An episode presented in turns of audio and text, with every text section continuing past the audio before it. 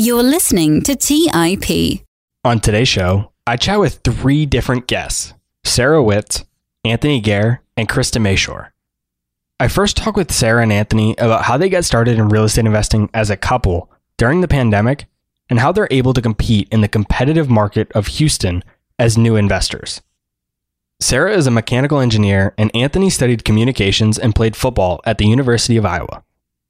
After talking with Sara and Anthony, I chat with Krista about her journey as an entrepreneur and how she has managed to rank in the top 1% of all realtors in the US for 20 years, selling over 2,200 homes to date.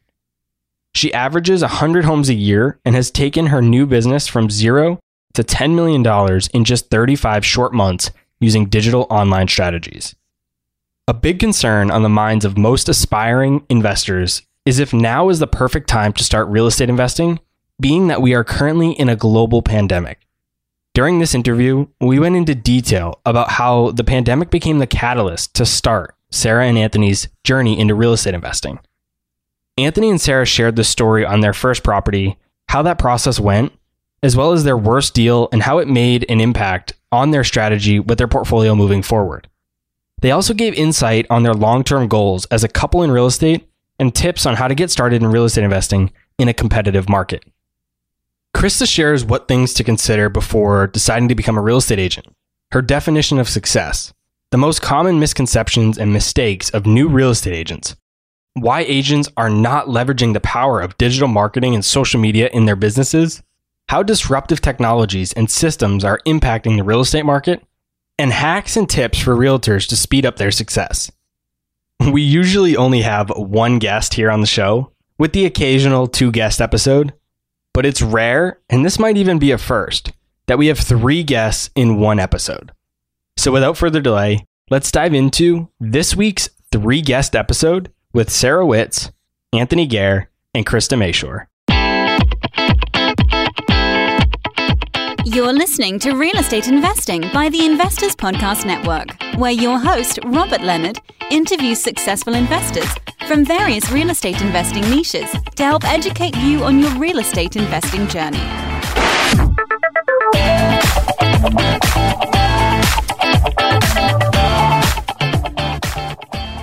Hey everyone, welcome to the Real Estate 101 podcast.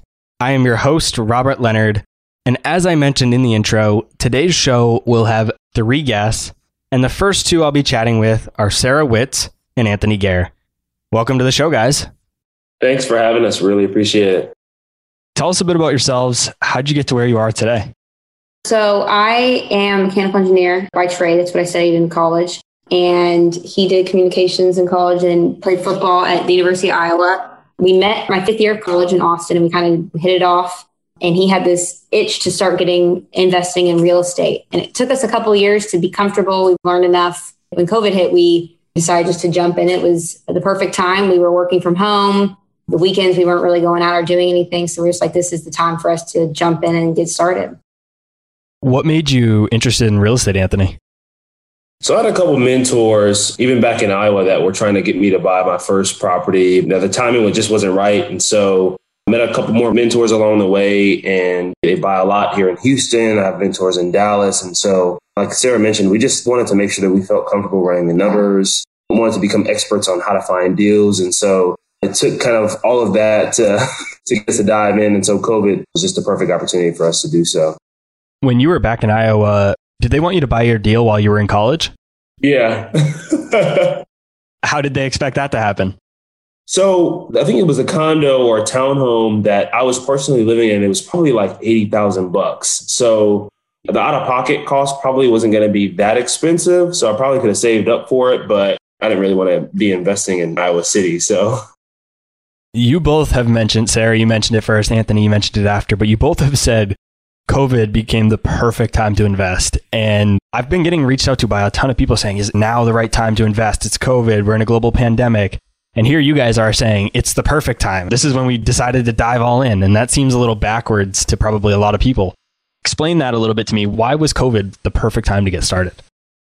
So we were getting married. We were supposed to get married July 4th of 2020. And so I was like really overwhelmed with trying to plan the wedding. And I was like, after the wedding, we can start investing. And then COVID hit and we had to postpone the wedding a year. And I was like, on the weekends, we're not doing anything because we can't go out. Working from home. So when we have breaks or at lunchtime or whatever, we can be doing real estate. And at nighttime, again, we're not going out. We're not doing anything. All of our usual like activities that we would have after work kind of were canceled. So it's like we can either sit here and twiddle our thumbs for however long. No one knew it was going to be a year, but we were like, now's the perfect time because there's nothing else that we would be doing. We can sit here and watch Netflix and do some silly things, or we really can take advantage of the time we have and start to really build our team and get going. So it sounds like it was the perfect time in terms of your availability and your just overall work schedules. What about from a market perspective? Were you not worried about a global pandemic going on and buying your first deals during that? No, not really. Honestly, I mean, for us, it was all about, like I mentioned, we wanted to make sure that we knew how to run the numbers. And so if we could find a deal, right, where the cash out of pocket wasn't too high, we felt comfortable doing it. And so the first deal that we found, it was five, six, seven thousand dollars out of pocket. The ARV on the house was like 145, so it wasn't too expensive. So no, we just felt comfortable moving forward. And I don't even know if we thought about the fact that we're in a pandemic and the market crashing. It was just like, this is a perfect time to get in. If it does crash, eventually it's going to go back up. So that's kind of what we were thinking as we kind of got started. How long had you guys been considering investing in real estate before you actually got started? So he had been listening to podcasts probably for like a year and a half to two years. And I just like the numbers didn't make sense to me. Like, people are putting all this money into real estate and you're making like a hundred or two hundred dollars a month per door. So this is a lot of money to not make a lot of return. And just like I didn't get it. And finally, when I read the BRRRR book and understood the strategy behind BRRRR and then learned how to run the numbers, I was like, oh my God, the returns are incredible here. And not only are you making money from appreciation, sort of similar to the stock market, but you're you're making cash flow, appreciation, tax write-offs. There's so many benefits of real estate that you don't get with other investment vehicles. I love that you mentioned that because people that don't invest in real estate, they say that to me all the time because they know I invest in real estate. And a lot of times somebody will hear, oh, I have to put $10,000 into a deal and I'll get $200 a month. That's nothing. This is not worth it. And then I explained to them, I said, yeah, 200 a month. Maybe that's not a ton of money, but over a year, that's 2,400. Now, 2,400 on a $10,000 investment, that's 24% a year. I mean, that is a great investment. I don't know where you're going to get that elsewhere consistently with all the other benefits that you mentioned, Sara. And it's perpetual, right? I mean, as long as you own the property. So it's not like it's going to end and it's cash flow. I love the stock market too, so I'm not talking down on it, but you don't get the cash flow from the stock market. That's really only real estate. And then you have to pay capital gains in the tax or in the stock market. Exactly. So I'm glad you mentioned that because that is something that a lot of people talk about. Anthony, you mentioned the ARV. So typically that's around flips. Was your first property a flip or was it a BRRRR? It was a BRRRR. So the way we did it was obviously we utilize hard money. So they lend on the after repair value, which is the ARV. So that's why I mentioned that it wasn't too high. It was at 145. We paid at 93 for it. We put 15,000 in renovation. So we only had to come out of pocket the closing costs. So not a bad first deal. What made you guys comfortable to do a BRRRR as your first deal ever?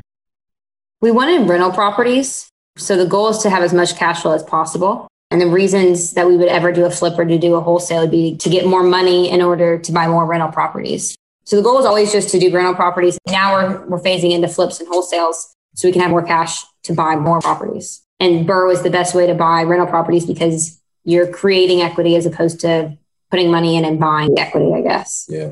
And to add, we just didn't see the value of buying like turnkey rentals just because realistically, you're not going to find a turnkey at $100,000. Most turnkeys will probably be like 150 to 200. So putting 20% down on that. It's not really that feasible because at scale, you could probably buy one or two or three, but to buy 10, you know what I mean? It's just not as scalable as the BRRRR strategy. Were you guys not concerned with the increased risk that could come with the renovations, especially for your first one? A lot of people, they're going through their first property, they're already worried about everything else that comes with buying a property that has nothing to do with renovations. And then you add in the complications of renovations and the risk that that entails. Were you not worried about that additional layer of risk? Not really. So when we got the house, we had a 10 day option period. So during the option period, we had an inspector come out. So we made sure that everything was actually going to be fixed. We had three or four contractors come out and we got three or four different bids. We went with the guy that we felt the most trustworthy, someone that we wanted to work with, had the best relationship with him. We sent him the inspection report, made sure everything was covered in his bid. And then during the renovations, I mean, we paid based on the work that was completed. So if the work wasn't completed, I wasn't just going to give them the money because they said they needed it. That's how we control the price and everything. And if he said we need to add something, well, if something needs to be added, then something else needs to be taken away because our budget's 15,000 and we can't go over that. Otherwise this deal won't work. We've been in other flips and stuff before where something popped up mid renovation and we had to cut something out. I really wanted to have an island in one of our houses, but we needed that thousand dollars to go fix a pipe or something. So we had to cut that. So there's ways around it in order to, to minimize the risk. As this was your very first deal, you didn't have experience to really rely on or lean on. How'd you get a hard money lender to work with you guys? Networking. We spent a lot of time building relationships, getting referrals. And it just so happened that I want to say on this one, the hard money lender that we were working with was actually a new guy kind of at that company. So he was looking to build his business too. And both of us have really good jobs. We have money saved up. So it wasn't as risky as maybe somebody that didn't have a job or didn't have as much savings. And so they were willing to take the risk with us. Is that how you guys have been funding your deals? Is that through just your own savings from working W 2 jobs? Yeah, but most of it's uh, hard money. And then we also utilize gap funders as well. So, what did that first deal look like? Was it a single family house, multifamily? And walk us through from beginning to end what it looked like and what was the end result? Sure. So, it was a single family property. It was listed on the MLS, which is a multiple listing service. So, it was listed online by a realtor and it was listed at like $140,000. And the ARV after repair value is 145. So we're like, this isn't going to work. So we offered them like 90,000 and they said no. And there was a lot of back and forth probably for two or three months. And finally they agreed to 93,000 after it had sat on the market for 120 something days. So we got it for 93. It appraised after it was all fixed up for 145. So the hard money lender gave us 75% of the ARV. So they gave us like 108, 750. So that covered the purchase price of 93 and then it covered the $15,000 rehab. And then I think $750 left over that went towards closing costs. And then we paid the remainder of the closing costs. So we came out of pocket, I think like five or 6,000 on that deal. So then we moved into the renovations and that came out to be 15,000. Everything was itemized in the bid. So we knew exactly how much everything was going to cost. And then after about a week out from the end of the renovations, we started the refinance process. So we refinanced into a 30 year conventional loan at 80%, at 80% of the ARV. We didn't have to come out of pocket again for the refinance closing cost. When you went into the renovations, was there items that just had to be done? You didn't really have a choice. You just had to fix them? Or was it relatively move in ready and you just chose to update certain things to increase the value? So the house had really good bones and all of the big ticket items like the roof, foundation, HVAC collection, all that sort of stuff was already fixed. So it was really, it was a cosmetic rehab, but it really needed cosmetic renovation because I mean, the carpets were blue, the walls were literally like fabric wallpaper with all this floral stuff on it. We had a green kitchen. So it had to be fixed. Technically, somebody could live there, yes. And what was the end result? How much did you end up renting it for? It rents for twelve fifty a month. And what is your current mortgage on that? Nine eighty. So cash flow almost three hundred dollars a month without reserves. Yeah. And then you said you put like five thousand into it. That's a really good cash on cash return if you look at it that way.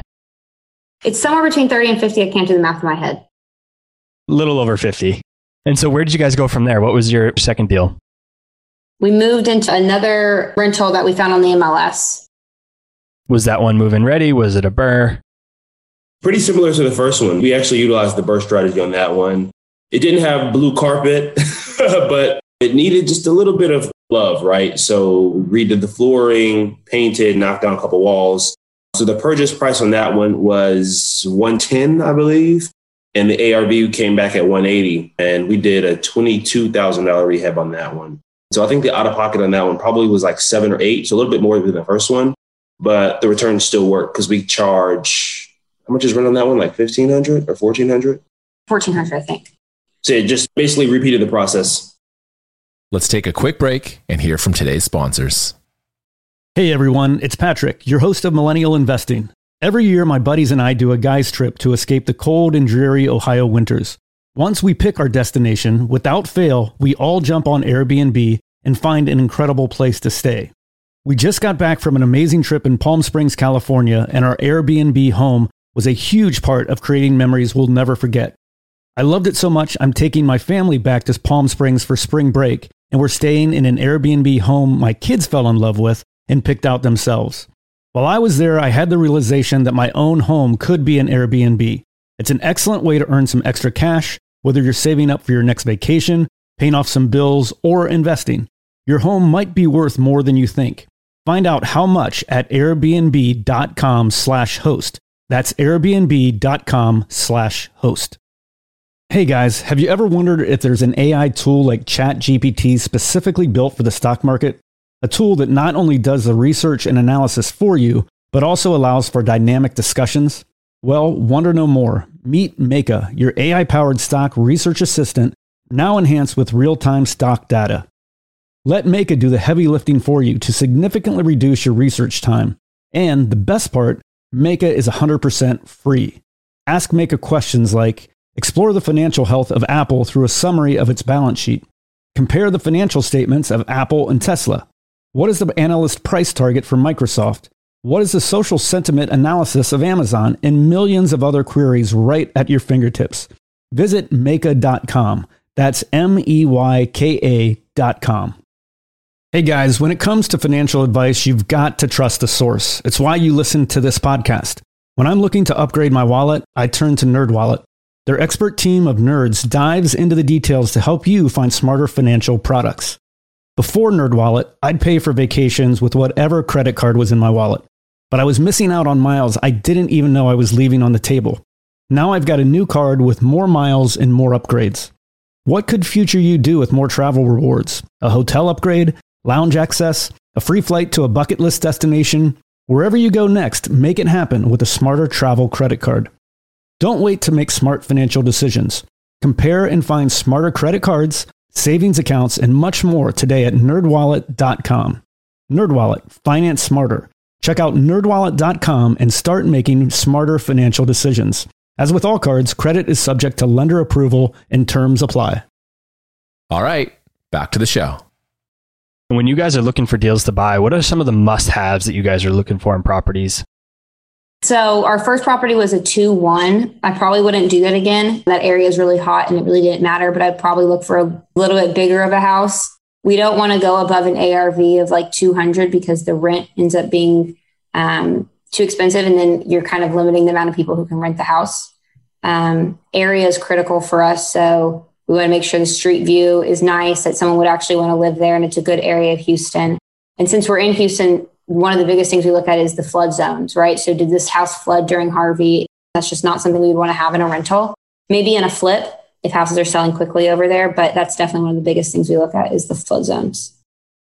I know Houston's a really busy and some would consider expensive market. So, how are you competing in such a competitive market as new investors? A lot of new investors think if they're new, it's impossible to compete. So, how are you guys doing it in one of the biggest markets in the US and arguably competitive? I mean, I would say we're trying to go direct to seller. So, we've had luck essentially wholesaling to ourselves or finding off market deals ourselves.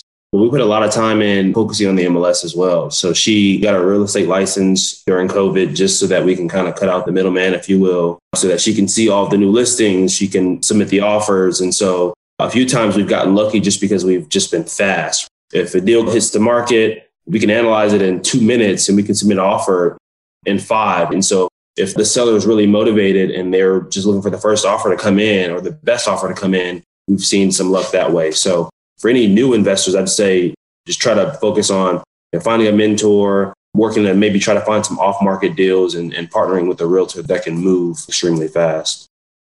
How are you finding the stuff that's off market? I understand, you know, having your license obviously helps with the MLS. You get to see it first, but with off market stuff, I mean, there's no real benefit per se to having your license and they're not on the MLS, of course. So how are you guys getting into those off market properties? So we drive for dollars physically, like in the car and virtually, either on Google Maps or Redfin. And then obviously skip tracing the owner and calling the owner and making an offer that way. We also door knock on the weekends. We haven't done that the last couple weekends because we get married in about 15 or 16 days. So we haven't had much time to do that. But that's been the two strategies that have worked the best for us. We talked about some of the must haves for you guys for your properties. What are the deal breakers? What is something that you see when you're looking at a property and you're just like, it doesn't matter how good the numbers are, we don't want to touch this property? I'd probably say the area. Like if it's a bad area and we don't think people would want to rent it, that'd be one thing. But other than that, I mean, if there's foundation issues, that's fine. If the roof is caved in, that's fine. I mean, because everything is fixable, right? So it's really just dependent on the location.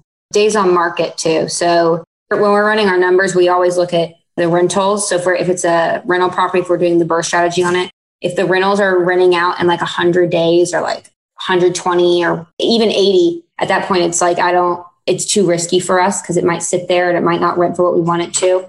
But that's really the only thing. If it's a flip, we look at the houses, how long are they taking to sell? If they're taking four or five months, that's not worth it. So that's the biggest thing that I think we look at in addition to the area. When it comes to new investors, should they be focusing on one strategy or should they be more optimistic and just work on whatever comes their way? Whether it be flipping, wholesaling, rentals, BRRRR. How do you guys manage working across multiple strategies? So when we started, we were very set on BRRRR, and that's all we're doing. And because of that, we lost out on a lot of really good deals. There was one deal where we left like $50,000 on the table, which was really frustrating. So then after we kind of had that loss, we decided we're not backing out of deals anymore. If it doesn't work for us as a rental, maybe it'll work as a flip. And if it doesn't work for us as a flip, this deal will work for somebody. And that's when we really started to kick off our wholesaling part of our business because, I mean, the deals will work for somebody. And to add to that, I mean, I think when you're first getting started, you kind of have to pick maybe one or two strategies because you may have enough capital to do a rental, but to do a flip, the lender will only lend you 70% if it's a flip versus the 75. So that can make a big difference. And so I think if you can identify maybe one or two strategies getting started, that would help just because you don't want to spread yourself too thin as you're trying to fund your first or second deal. When you mentioned that you missed out on about $50,000, is that because you passed up on a flip that you felt could have made a profit of 50,000 or is it something else? So we had this deal under contract and we had under contract at like 150 and we thought that the arv was like $300000 the lender we were working with at the time they gave us like a value check or something and he said that the value was only 250 but we had another lender that we found down the line that said yeah it was probably 300 and the house actually ended up selling for 300000 after we backed out of the deal some big time wholesaler in houston got a hold of the deal and they wholesaled it for $200,000, which was $50,000 higher than what we had it for. So we could have probably wholesaled it to somebody because it was a great property. We could have wholesaled it for 200. And I think it ended up selling for like 298 and so what we thought it was going to sell for. Yeah. So our ARV really wasn't that off. I don't know if that's really a deal, but would you consider that your worst deal to date? And if not, what would be your worst deal to date? That's probably the worst deal. We looked at it and I was just like, dang, because there's deals we've gotten now that if we have it under contract, it won't work for us. We'll try to wholesale it. And it, I just wish we knew what we knew now when we had that deal. It doesn't have to be the best in terms of numbers, but what has been your favorite real estate deal that you've done? Probably a flip where we partnered with a couple of my buddies from college. I think the price on it was like 150 or 160, and then we flipped it for like 265, I mm-hmm. believe. Mm-hmm. It was just a fun deal. It was one of our first flips. We kind of tore down walls. We redid the kitchen. So we did like a $45,000 rehab on that one. So not like extremely big, but one of the bigger ones that we've done when we did it at the time. So I would definitely say that probably was my favorite deal. And it sold in a day. So that was fun. Yeah. Yeah. Selling in a day is always fun. That's for sure. What is your guys' long term goal with real estate? Do you guys aspire to have thousands of units or do you have a different metric that you're targeting? Yeah, so long term, like I said, we get married about 16 something days now. And after that, we really want to focus on multifamily and then also scale our wholesaling business. But yeah, we want to have thousands and thousands of units. multifamily? Yeah. I can't have a thousand single family houses. Yeah, absolutely not. Sara had mentioned that you spent year and a half, two years listening to podcasts. Do you think during that time you would say you had paralysis by analysis. Do you think you were stuck in this phase that a lot of new investors have? I don't think so because during that time I was like transitioning from Iowa, then I had moved to Austin for a year and a half, and I wasn't really at a stable spot. And so once I made the move to Houston where Sara moved, I felt like, okay, we're home now, bought our first house. We were kind of comfortable where we were. And so as I was kind of transitioning through cities and all that other stuff, I was kind of learning as I went on. So that's kind of my take. I don't think that I was afraid to jump in. I just felt like the timing needed to be a little bit better. How have you gotten educated, Sara? Have you gotten onto the podcast bandwagon? Are you more into books or do you just kind of learn from doing it? So at first it was a lot of podcasts. I think the podcasts sort of sometimes can be overwhelming just because there's so much information out there. It's like, which podcast should I listen to? And that's kind of, it's like, okay, well, do I do wholesaling? Do I do flips? Do I do bird? Do I do turnkey? And like, unless you figure out what you really want to focus on, it's hard to figure out which podcast to listen to. And then at that point, I really started to read some books and focus. Books are very focused. So you can pick a book and it's on one strategy and you can read from cover to cover and you kind of have that better understanding. But really just jumping in and doing it I mean, once you jump in and do it, there's things that books just can't teach you. Some of the biggest things are like managing relationships. How do you want to follow up with people? How do you communicate with people? And so that for us is that's been some of the hardest part. When you look back on the books you've read, podcasts you've listened to, mentors you've worked with, what's a piece of advice or information that you've learned that you received that still impacts you to this day and you guys still relied on in your business? Cheapest probably isn't always the best. One of the deals we did with the least expensive rehab bid we got, the house is one of the biggest headaches we have because things are just always breaking. And I could have gone with a contractor that you might not have gotten as much or it might not be as nice on the outside, but at least it wouldn't have been breaking in it. We wouldn't have to keep paying for those things. That's one of the biggest things I think we've learned along the way you make money on a deal when you buy it. And that just kind of challenges us to find really good deals at really good pricing and not stretch our numbers, right? Like if we trying to like, well, we can cut this or well, we can do this, it's probably not that good of a deal. So really trying to hone in on finding the best deals that we possibly can to kind of help scale our business. For someone that's new or aspires to be a successful real estate investor and they have their own real estate goals, what's the best piece of advice that you can give them? Follow up.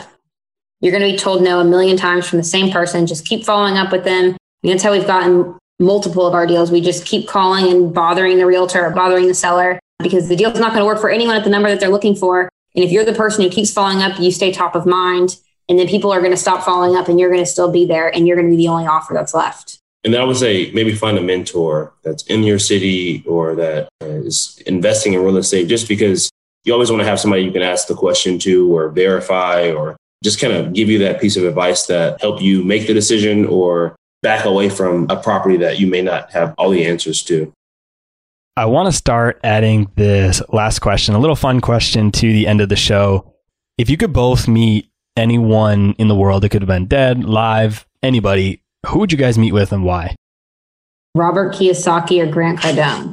I think Robert Kiyosaki's story is incredible, but just love to get his perspective a little bit more, just like one on one. And Grant Cardone, I mean, he's a man. Like, I aspire to be like him.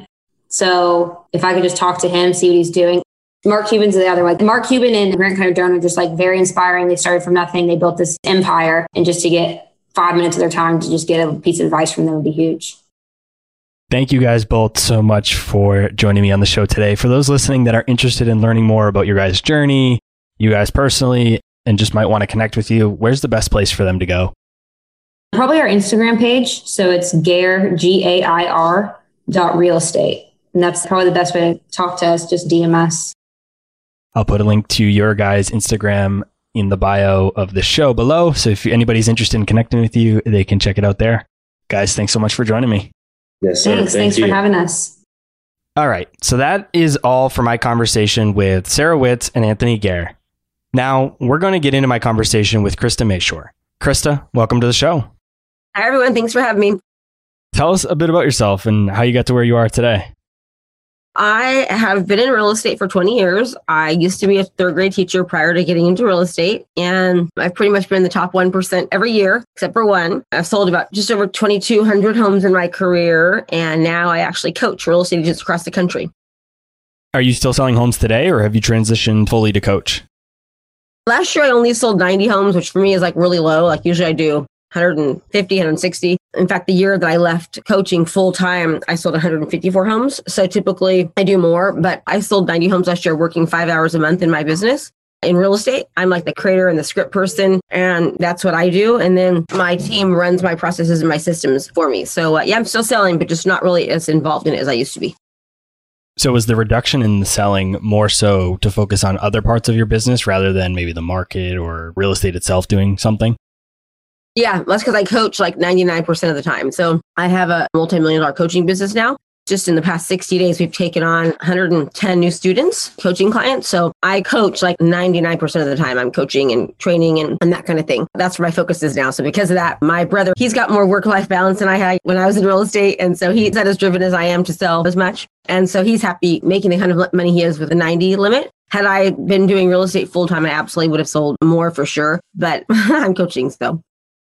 Let's take a quick break and hear from today's sponsors. Hey everyone, it's Patrick, your host of Millennial Investing. Every year, my buddies and I do a guy's trip to escape the cold and dreary Ohio winters. Once we pick our destination, without fail, we all jump on Airbnb and find an incredible place to stay. We just got back from an amazing trip in Palm Springs, California, and our Airbnb home was a huge part of creating memories we'll never forget. I loved it so much, I'm taking my family back to Palm Springs for spring break, and we're staying in an Airbnb home my kids fell in love with and picked out themselves.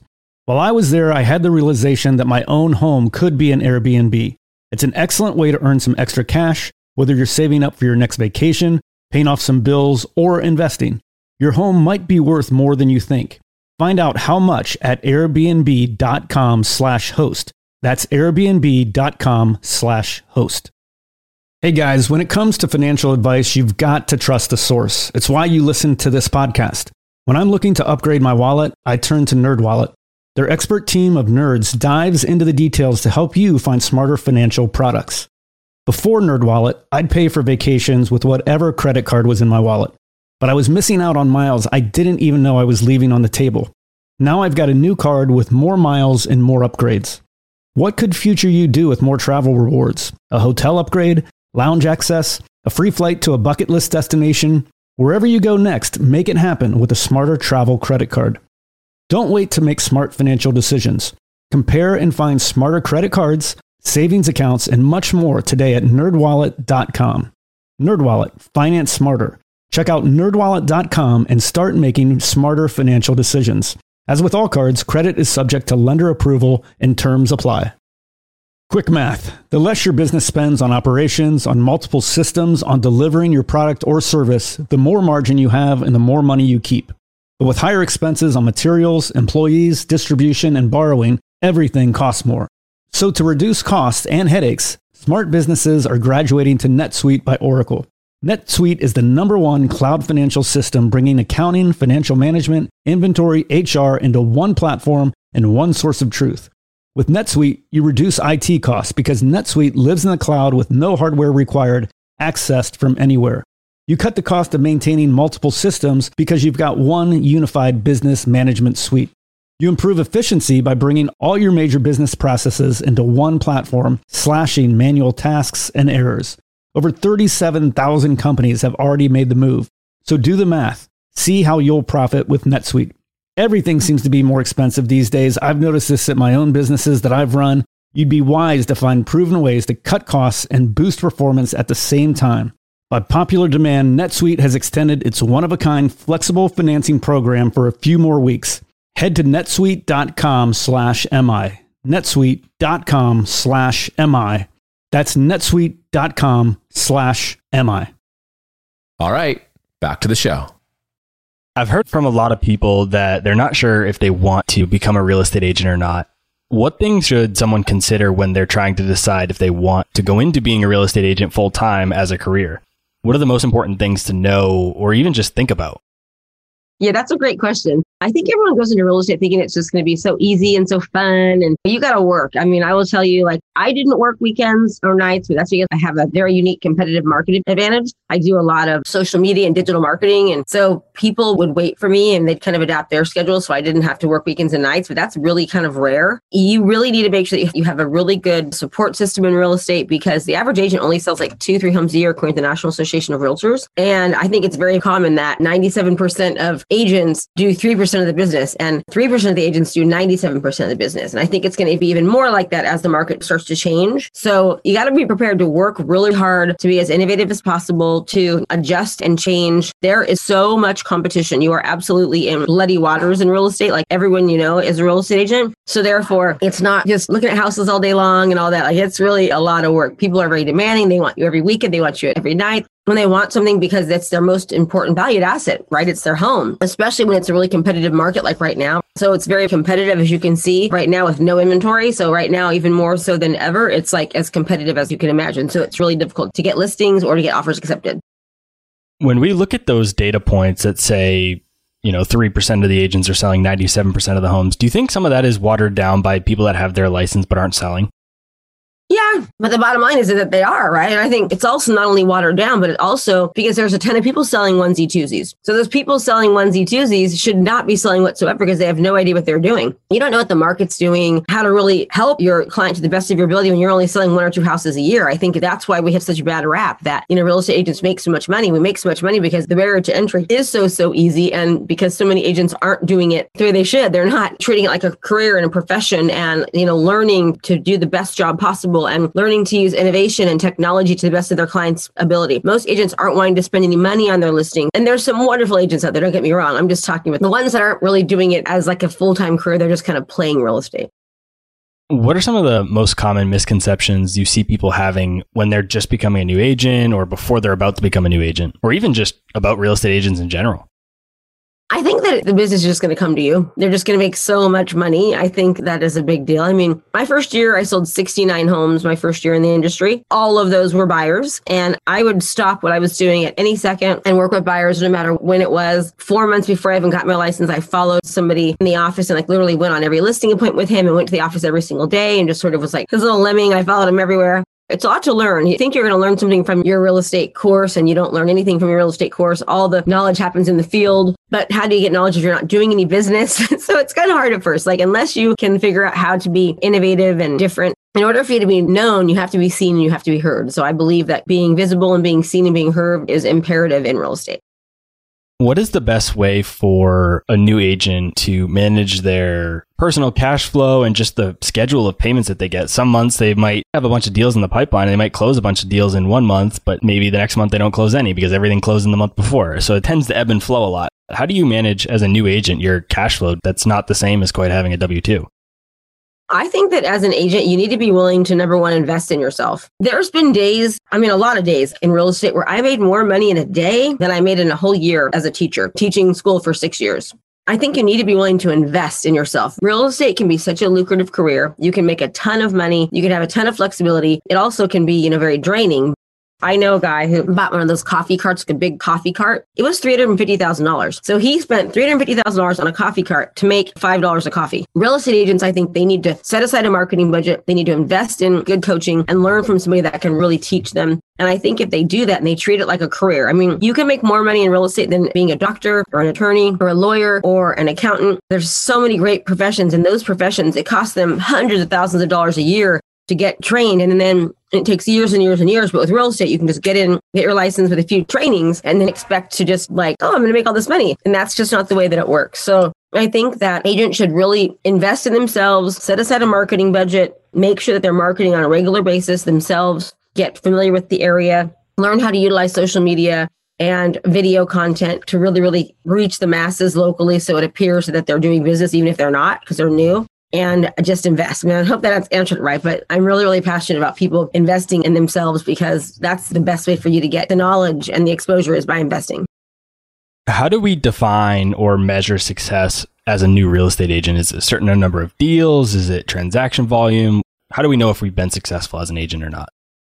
I know a lot of people will say, I closed 12 deals my first year, and that's pretty good because the average agent sells three in a year. So I think that'd be good, like one a month or two a month. You do two a month, you're just crushing it. I closed 69 my first year. I don't know even how I did that, honestly, looking back. It was mostly survival. I've just gotten, went through a really bad divorce. I came home one day and my husband was having an affair, and we had drained bank accounts. And I just left my full time teaching job to stay at home and take care of my daughter who had gotten really, really sick. And next thing you know, we just bought in a brand new house, and here I am with two little girls, a brand new house, empty bank accounts. And I was like, oh my gosh, I had to dive all in. And, you know, my reason why was really important to do well, and that was to take care of my daughters. You have to have a really good reason to want to do well, right? So I think that helps. But I think that if you're doing, you know, 12 to 18 deals your first year, you're doing a really, really great job. Like that's just amazing. One a month. You know, if you're doing two a month, you're crushing it. I think it takes time to get to that point usually. And you have to be willing to like give up a little bit, right? If you're willing to not be on the boat some weekends and maybe not watch your favorite Netflix show at night so that you can learn the skill to make the money.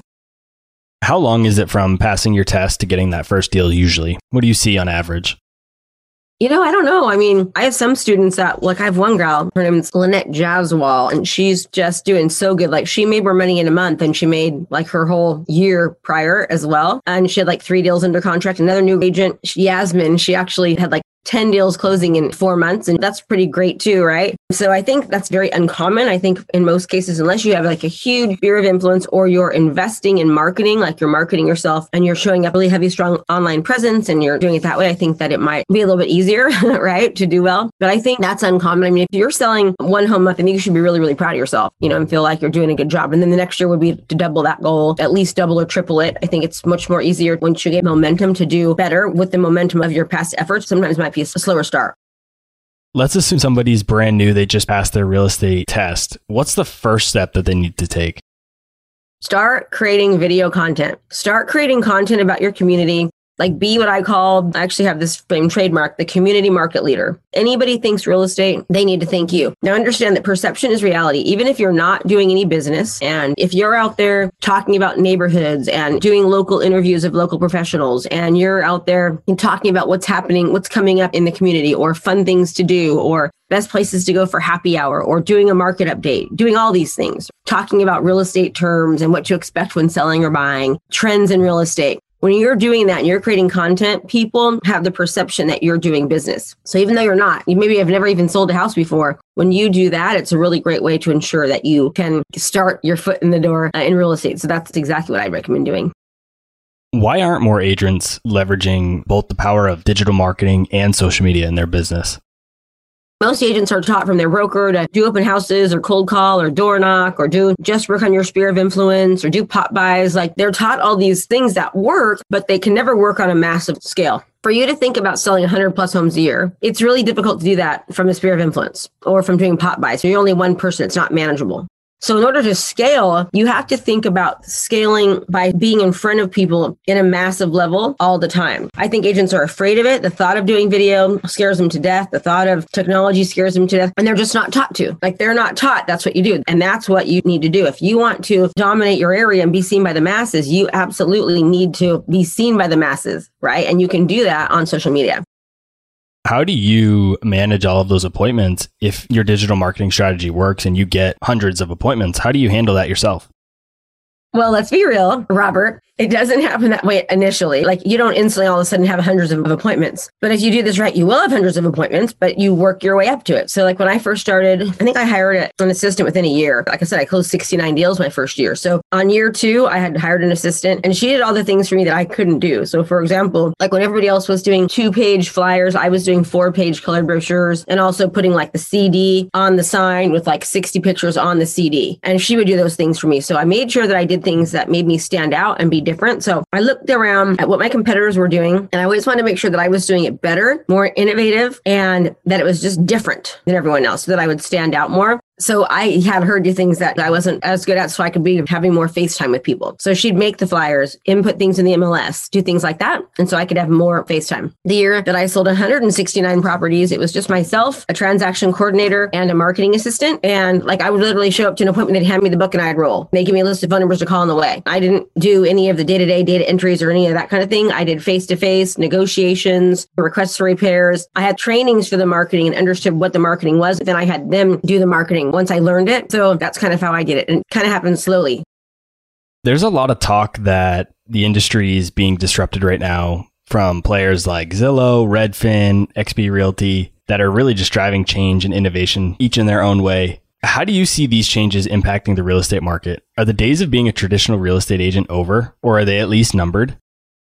Well, the bottom line is, first of all, I'm with eXp Realty and I love it. eXp is absolutely making just massive changes right now. So they're the fastest growing real estate company around. So if you're interested in eXp, give me a call because we are absolutely building our brokerage across the country and we're teaching new agents how to really dominate their areas. But yes, I think that people with Zillow, I mean, Zillow is basically trying to put everyone out of business and they're using our marketing dollar. So people are paying Zillow for their own leads. So we're paying Zillow for marketing. So if you want leads from Zillow, we have to pay Zillow. Now Zillow is becoming their own real estate estate company, their own brokerage. They're working with buyers and sellers. And they actually just did this thing where they removed all of people's reviews and past sales on their site. So unless you're paying them, unless you're, it looks as though you aren't doing any business, aren't doing anything. And Zillow is the number one site that sellers and buyers are going to. Now, if you think that's not going to hurt some people, absolutely it is. The CEO, the president of Zillow has put multiple professions out of business by coming up and building it something like Zillow and making the need for agents to kind of go away. So I do not think that we're going to be gone, but I do think that the strong will survive, right? Survival of the fittest. Agents that are just doing old school, traditional things, they aren't being innovative. They're not changing what they're doing. They're not adapting to technology. They don't have their unique competitive value add. I absolutely think that they're going to be in major trouble. So unless you're the type of agent that, quite frankly, is like me, very innovative and very different. I'm all over social media. I run targeted and ad campaigns to sellers in my area. They're seeing me constantly because people always still want their handheld. They want a person. And I'm just going to be talking about the truth about Zillow, like what Zillow really is. Zillow is hiring people that couldn't make it in the industry on their own. And so therefore they had to go work for Zillow or for Redfin because they were subpar agents.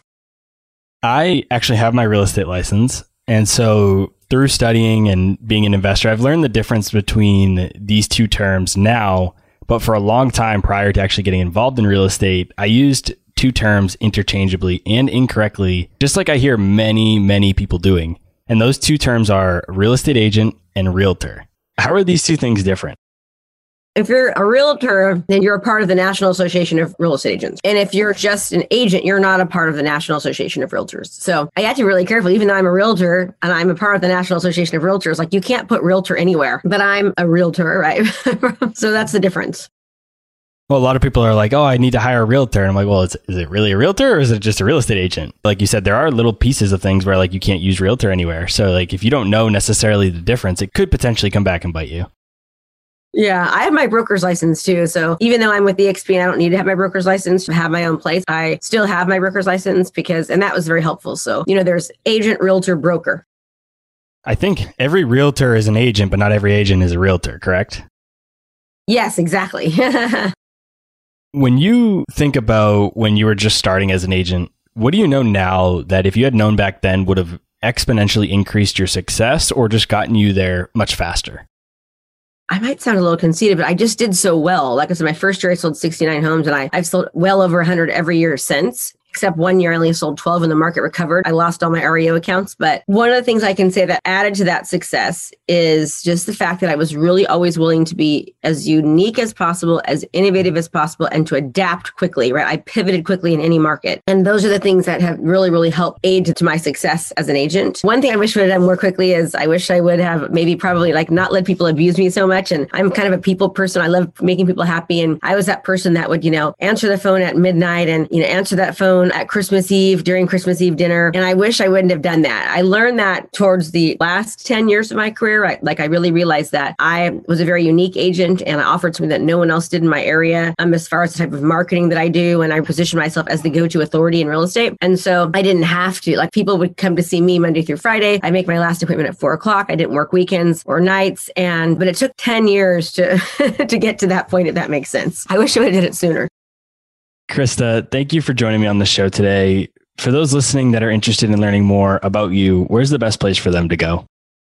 They can actually go to it's KristaMashore.com slash the number two days live. So KristaMashore.com slash two days live. Once a month, I do a two day training. It's 10 hours a day where it's full on coaching on how to utilize innovative strategies, techniques, how to use digital marketing and social media and video to just dominate your profession. It's a $97 charge, valued well over $5,000 for that, jam packed with unique strategy and then also tips and tricks step by step on how to. So it'll be a huge, huge help for any agent, whether they're brand new or whether they're experienced.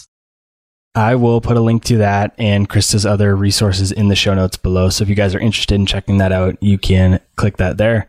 Krista, thanks so much for joining me. Thanks for having me, Robert. This is awesome. I appreciate you. All right, guys. That's all I had for this week's episode of Real Estate Investing. I'll see you again next week. Thank you for listening to TIP. Make sure to subscribe to We Study Billionaires by the Investors Podcast Network. Every Wednesday, we teach you about Bitcoin, and every Saturday, we study billionaires and the financial markets. To access our show notes, transcripts, or courses, go to theinvestorspodcast.com. This show is for entertainment purposes only. Before making any decision, consult a professional. This show is copyrighted by the Investors Podcast Network. Written permission must be granted before syndication or rebroadcasting.